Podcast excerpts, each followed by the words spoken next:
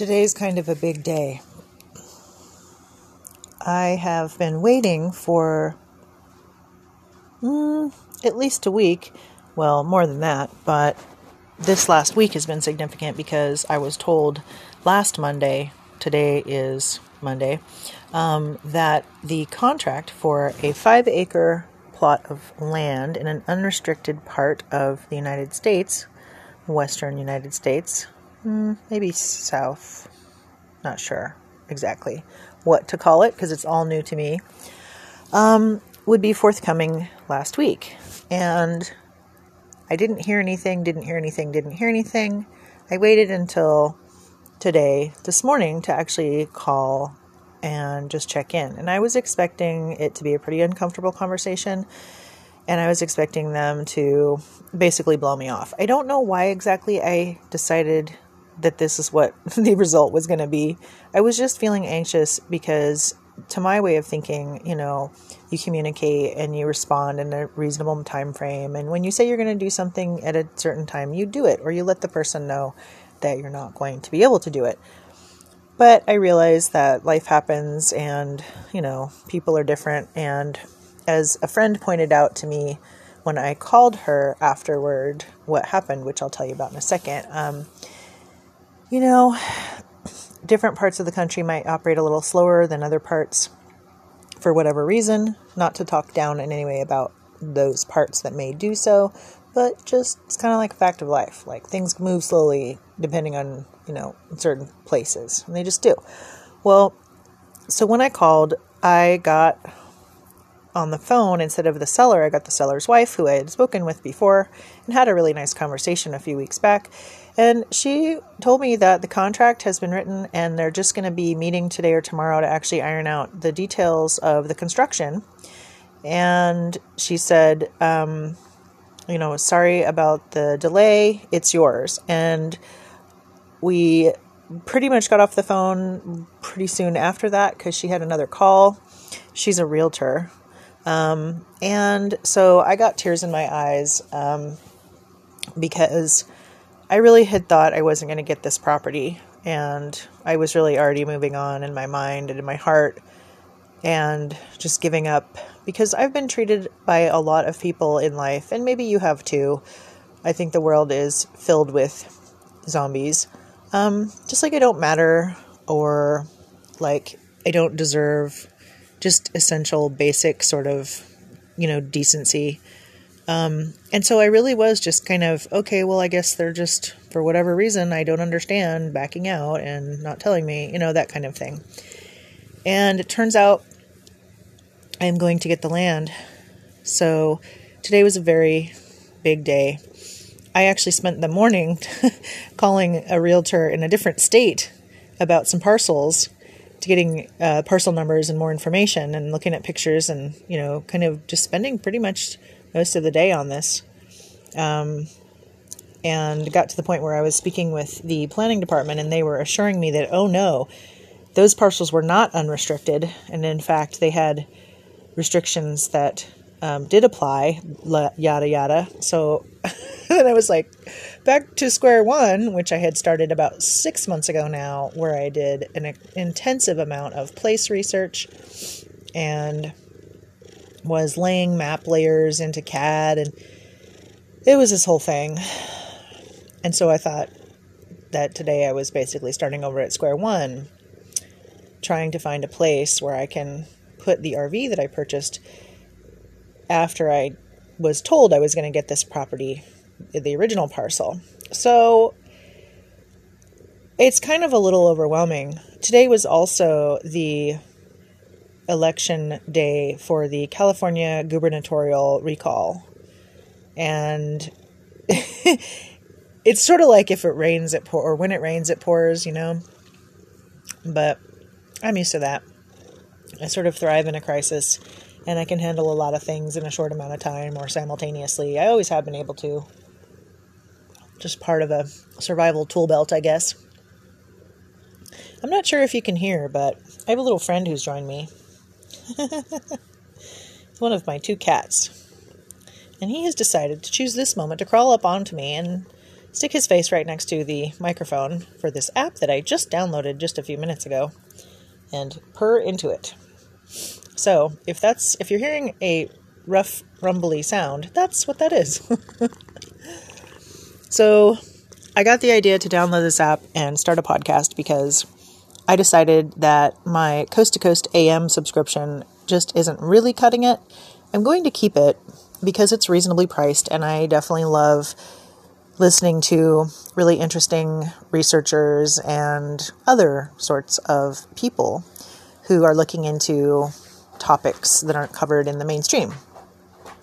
But I've been finding a lot lately that the content just isn't often interesting to me. And I feel like I have to wait more of the time for a good show to come up than I do find one. And I personally don't like the person who replaced Art Bell as the main host um, for reasons I'll may or may not get into at a future date. But I so I feel like I have to also wait for weekends when you know that person has a day or two off and another host will be helming the show. So I decided to look into pod- podcasts, and I have never, I never really jumped on the bandwagon when podcasts first came out.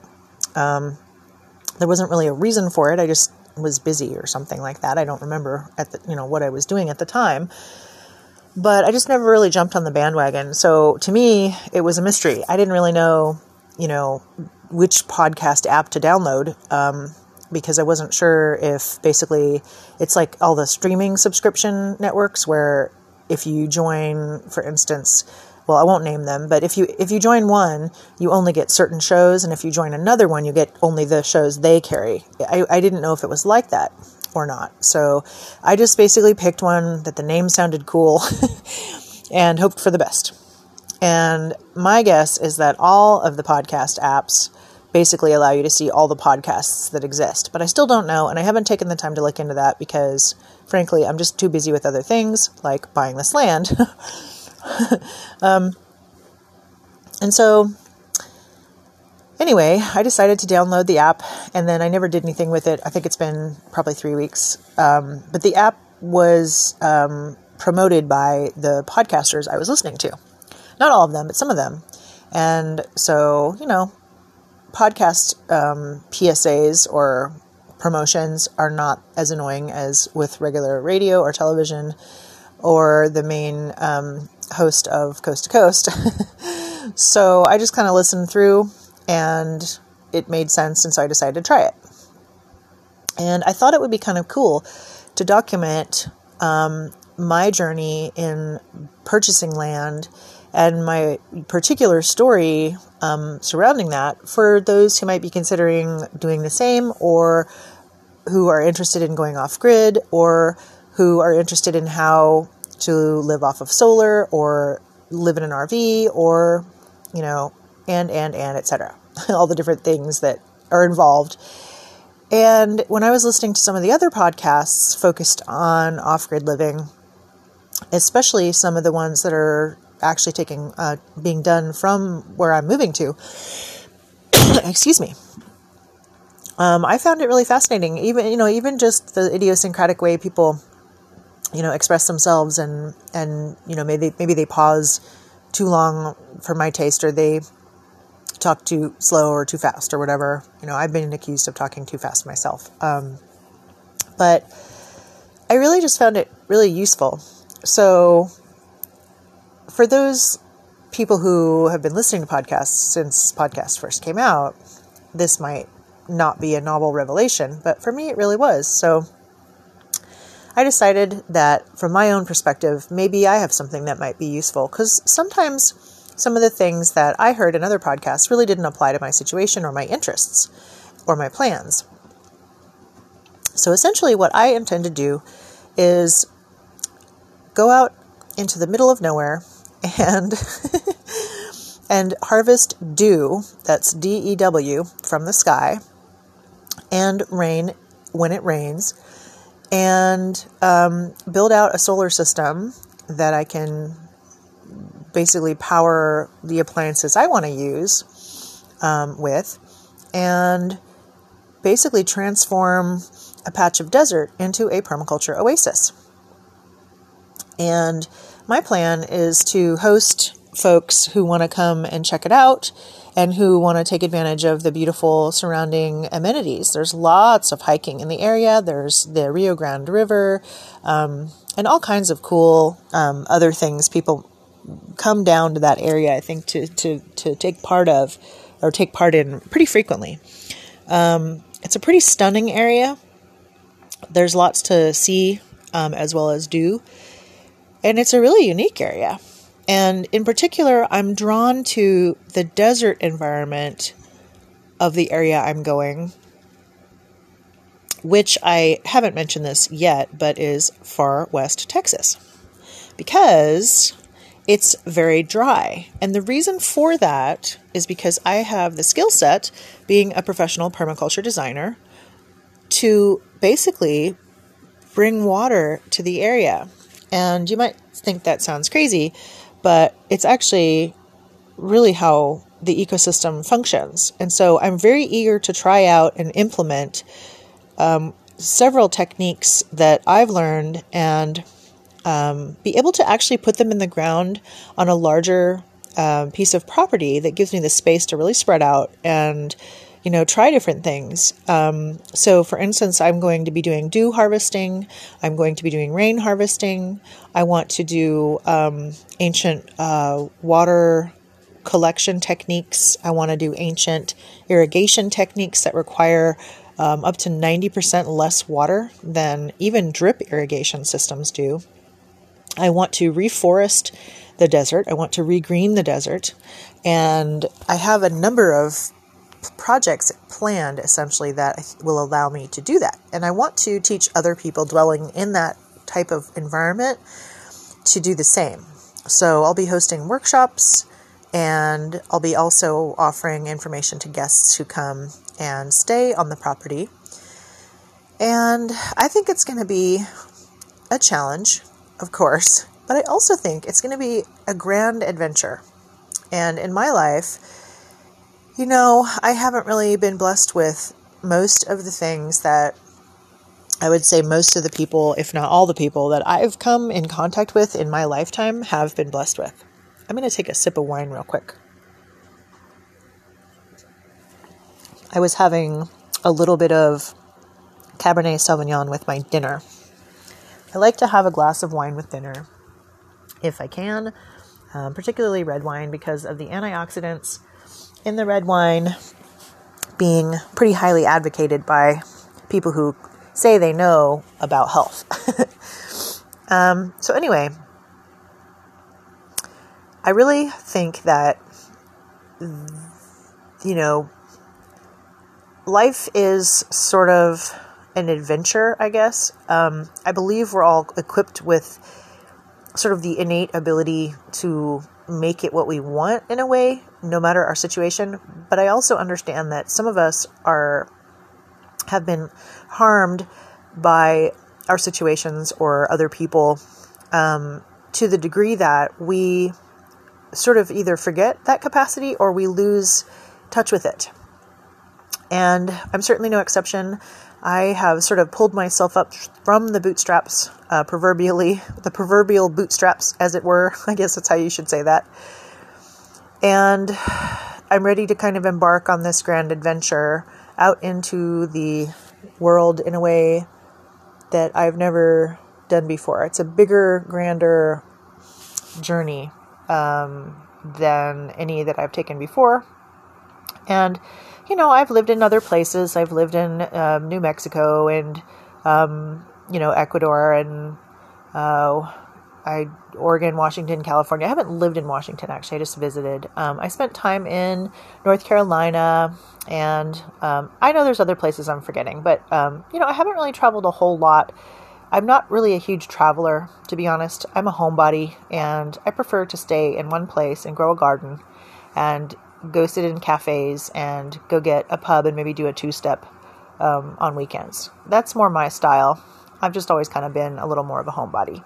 But I have been around enough to know kind of, you know, enough about the world, I guess, to feel like this is a good move. And it's also based on my experiences um, in those places and just you know, being a person alive in the world. I unfortunately was born into a family that was very broken and you know, I know we all have a sob story and I'm not going to go into mine, but um you know, just suffice it to say that I really am a survivor.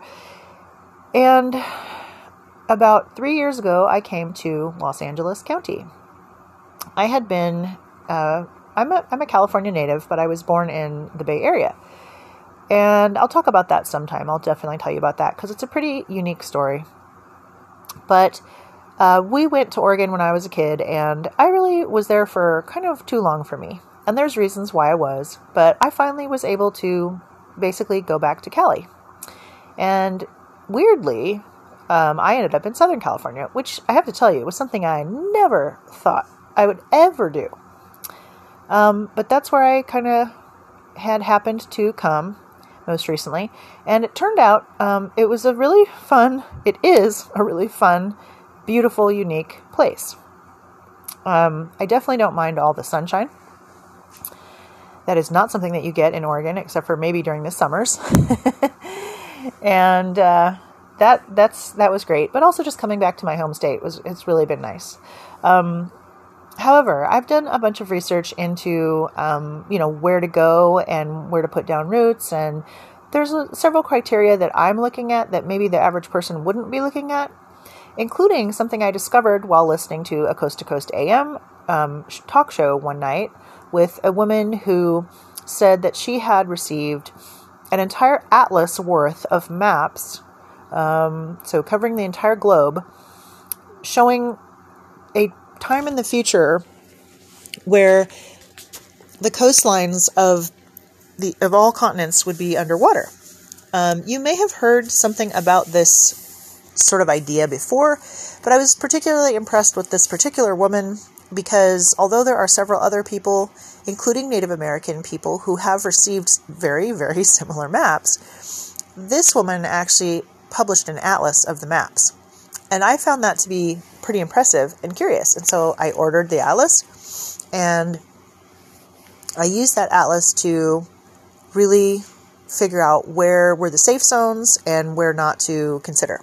So that was what I spent the last six months on, maybe the last, I'd say minus about the last two months. So I probably spent about four months on that, maybe five, um, really trying to overlay maps upon maps upon maps it was quite an arduous process. I probably should have learned GIS, but I didn't um, when I was going through school for landscape architecture, and I never really found a need for it. So I'm guessing that probably would have made this project easier, but anyway, it is what it is. I did it the hard way, um, and the result overlaid with also the factor of politics, something that is apparently one of those things you should not ever talk about. But for me, it became really important about, let's see, it would be about five years ago now, maybe five or six years ago. Um, and I won't say why, I'll leave it up to you to figure that out based on the date of this recording, which is um, in mid September 2021. Um, I definitely wanted to go to a place that was politically sheltered from what I can only call the madness engulfing our country and our world right now. Um, and I'll leave it at that, and perhaps we will discuss. I, perhaps I will discuss more about that in a future podcast. But for now, um, I'm just going to breeze past that a little bit. Suffice it to say that I settled on Texas, but just the other day, in my panic and my anxiety around thinking for some reason, you know, I guess just getting into my head about it, um, like I had started telling you, that maybe the Texas property was going to fall through. I basically did a, just a quick search um, and found out that the governor of Arizona um, was doing similar things to the governor of Texas in regards to the quote unquote vaccine passports. Um, regardless of how you feel about them, um, I'm not going to push you either way. I'm not here to tell you how to think or anything like that. I'm just here to say that I personally um, find it to be not only unlawful, but um, a violation of, you know, multiple human rights, civil rights, um, the Nuremberg Code, the Geneva Convention, um, various things like that. And I don't want anything forced into my body, especially something that I've found proof uh, that it's been killing people and permanently disabling people by the thousands, by the tens of thousands, even. Okay, I've, i sort of went off a little bit into into that. I, I don't want to go too far into that, um, but essentially, my point is, I really wanted to escape the governor of California because he's basically kind of crazy, if you ask me, which is why we're having this recall election right now today.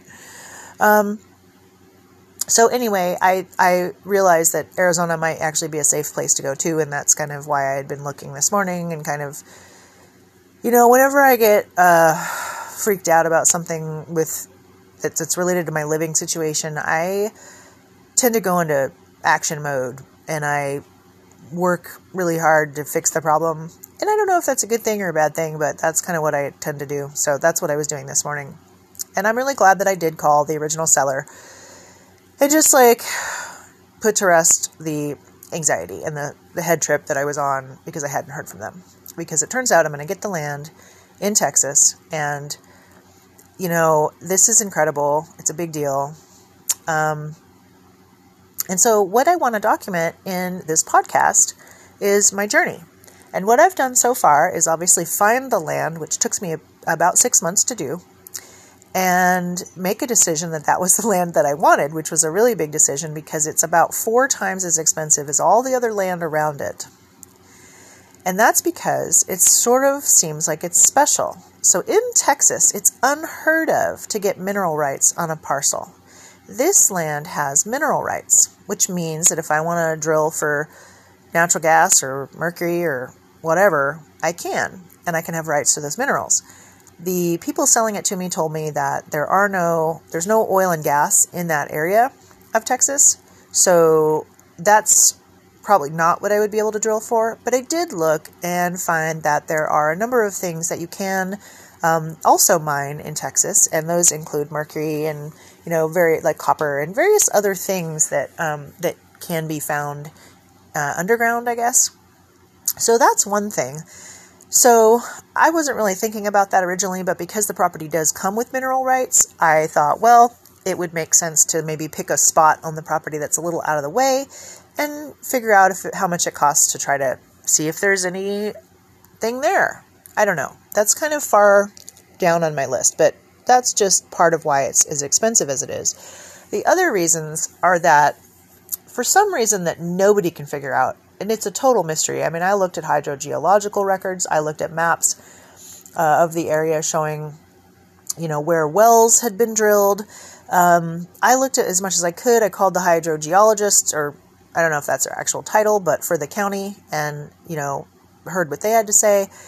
And basically, nothing really answers why this one particular parcel is covered in plants. Everything else around it is pretty much the same desert. And, you know, you'll see the shrub and then the space and then the shrub, and underneath that is like this kind of tan, like this very light tan colored desert sand kind of dirt. And this spot is just mysteriously covered in plants. It has mesquite trees, it has grasses. Um, I guess there's been a lot of rain in the area after a drought, so things are kind of greener than usual, but there's like fresh green grasses and things like that growing on it. So I'm a little bit fascinated because it seems to indicate that there might be water under it. It still makes no sense, though, that there would just be water under this one five acre circle. I mean, I guess it's technically a rectangle or something, but but that's what it shows in the Google Earth data. And the sellers took pictures of it about mm, maybe a month ago for me. Went out there one evening and took pictures, and um, sure enough, it's lush and beautiful. So that's kind of exciting because it could be that I could drill a well. Um, that's not my first priority. As I said, I want to do dew harvesting and I want to do rainwater harvesting and and that kind of thing and ancient irrigation techniques to really bring um, plant life to the spot that will draw rain. I know I didn't mention that before, but that's one of the things I want to do. It's a common misunderstanding or lack of understanding that um, you know trees actually do draw rain. The scientific community did finally sort of quote unquote confirm that as if we need them to do that. I don't believe that we do, um, but usually the way that people think about this is that you need water to grow trees. Well, you do, but there's ways around that, which I plan on employing on my land. But once you get trees established, they will then draw moisture from the sky. It's this beautiful thing. So I plan to basically create a forest in the desert. And um, that's going to be tremendously rewarding. I get a huge amount of satisfaction out of watching plants grow and of care about uh, from caring for plants and from protecting plants from damage and restoring them if they've if they've been harmed um, or if they're in a spot where they're not getting enough water or sunlight. I love taking care of plants. It's one of my greatest um, happinesses in the world. Um, so that's what I'm going to do to it, and I found out from a couple of the realtors I was talking to out there that I can also, I was planning on doing Airbnb. I was going to get a couple of domes and put them on the land, and I was sort of racking my brain and kind of getting into design mode um, in this big black notebook that I got, unlined notebook, where I can really kind of sketch out my thoughts um, about how to do like a shower for them or, or get lights out there and rainwater collection for the domes. And then I found out that there's a service that's exactly like the short term rental market um, service that we all know, but it's actually just for camping. And that it's actually really popular out in that area. And that a lot of times there's not enough camping spots for the tourism that comes through that particular part of Texas. So I was so excited because I don't need to provide um, plumbing, I don't need to provide lighting. All I need to provide is a bathroom. And so I've been looking into composting toilets for a while now, and I'm pretty excited about it. Um, I just don't really want to have a, you know, normal flushable toilet. I think it's just a huge waste of water. I think composting toilets are amazing, and laughably, perhaps one of the most excellent experiences I ever had was when I was getting my permaculture certi- certification way back in 2004 and we did a practicum um, design project at someone's property, and they happened to have a composting toilet. And it was just so lovely. And I, I really never experienced experienced anything quite like it. It was just um, totally odorless, really clean, um, just felt really in tune with nature. I don't know how else to put it. so I vowed kind of in my head right then and there that someday I would have that. So because I'll be living in an RV, um, potentially indefinitely, I'll see, you know, how my resources pan out. Um, I really, it wouldn't have made sense for me to build a composting toilet for myself. So this is exciting because now I get to still build one, but it'll be for the campers. So I'll probably do two of them um, so that there's, you know, not a huge line because I do want to get good reviews. But that's going to be um, a fun project, and I plan on using things like solar, string lights, and um, shade trees that I'll be growing, which granted they will take a while to grow in, but there's also species of um, uh, willows that grow really fast. Um, I'm going to try to grow those potentially to create windbreaks and shade in the short term. Um, and then I want to do um, like glow in the dark pebbles and things like that to help highlight the pathways, maybe some solar lighting around the pathways. I just think that it's going to be super fun and potential, uh, I guess there's a market for that. So I get to play host too. And then I want to do workshops, like I mentioned. So I want to teach people some of the techniques um, that I'll be employing on the property to help others in that area really, you know, maximize water efficiency and really learn how to transform the desert environment into something more livable. Um, you know, so the concept is fairly straightforward. Essentially, I think it's kind of forgotten though, or overlooked maybe, I'm not sure. But essentially, um, if you look at a plant, that plant affects the environment around it. It creates a microclimate. It's it's evapotranspirating. Um, it's respiring. It's um, you know has a moisture exchange, right? and its roots um, not only affect the soil structure, but they also interact in a um, you know chemical way with the air and the soil, right? So there's all kinds of things plants do that actually affect the environment they're in. And then if you look at um, humans, if you look at Native American tribes, I mean, they were planting plants and, and doing all kinds of things to change the environment, right? It wasn't like, you know, you look at a native plant, and this is one of the, the issues I have with the native plant movement, although I love native plants. I have no nothing against them. But I do have an issue about, you know, anyone trying to say that, you know, permaculture is wrong because native plants are the only correct way to do it. Well, what is native? You know, Native American people who were indigenous to this continent were, or still are, um, were transplanting and moving and seeding plants all over the place. Really, you know, you know what I mean. So, so really, what is what is native? Um, so, but anyway, um, I, I think that humans change the envir- environment around them, of course. So I want to show people how we can actually alter the environment around us to a more hospitable sort of environment by bringing more uh, cooling shade plants, by building the soil, by uh, capturing and holding water um, in the soil for plants and for ourselves. And um, I'm just so excited. I think it's going to be really super fun. And the fact that it's a very big challenge is kind of exciting. I'm a little bored in town. Um, you know, I think all I really need to get by is maybe a weekly two step or a pub or, you know, morning cafe slash brunch. I think that's really all I need to be happy, to feel, you know, like I'm in touch with humanity and I'm having human contact and, you know, I'm part of the world or whatever. Um, I think for the rest of the time, I'll be happy gardening and building stuff. And for the first time in my life, I'm going to be able to get a dog finally. I've never been in a position to get one. And buying my own land in part was a decision that arose out of the frustration of living in other people's um, properties and being having to abide by their I would say oftentimes nonsensical rules or unfair rules or overly restrictive rules. Um, for instance, the place I live now, um, the on-site manager kind of went crazy and decided to start instituting um, illegal rules right and left at the drop of a hat. Um, and all the tenants here just rose up and sort of stood up against him, and um, you know, and that's fortunate. I'm glad that that we're we're doing that, but at the same time, there's a part of me that's just so done with all of that. I want to be able to set sane, stable rules that make sense and that benefit people and that um, benefit the land.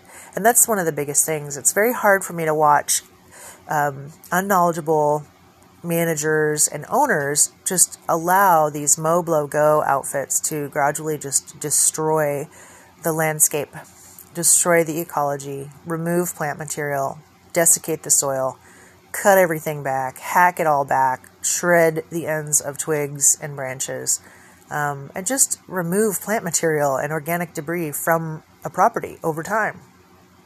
It's very frustrating to me to watch that, and I am beholden as a renter to, you know, the standard, you know, hiring of such maintenance companies, and I'm actually um, in the process of training uh, people to do the opposite. Um, you know, that's a separate thing. But um, so I'm really, you know, I think this is going to be good to be able to just have a place where I don't have to watch stuff like that. I can do something about it. I can actually, you know, bring um, mulch in and, and cover the ground. You know, I don't have to watch it being blown away by these toxic, you know, gas guzzling blowers. Um, there's my little rant on that. So I think I've probably come to the end of any kind of thing I might have wanted to say in this first um, podcast. I don't really think I'm going to do a lot of editing to many of these. I may, I'll listen to it and see if it's just a big bunch of garbled, garbled, gobbled, garbled gobbledygook. but I, I, do like the organic nature of just talking. Um, and, you know, maybe I'll splice in a PSA or two as I go. Um, but for the most part, that's pretty much what I wanted to say. I'm excited. Today's such a huge day um, in, in multiple ways, but mainly because I found out that I am going to indeed get the land in uh, far west Texas with the mysterious um, water source under it. And with that, I will wish you adieu and I will sign off until a future time.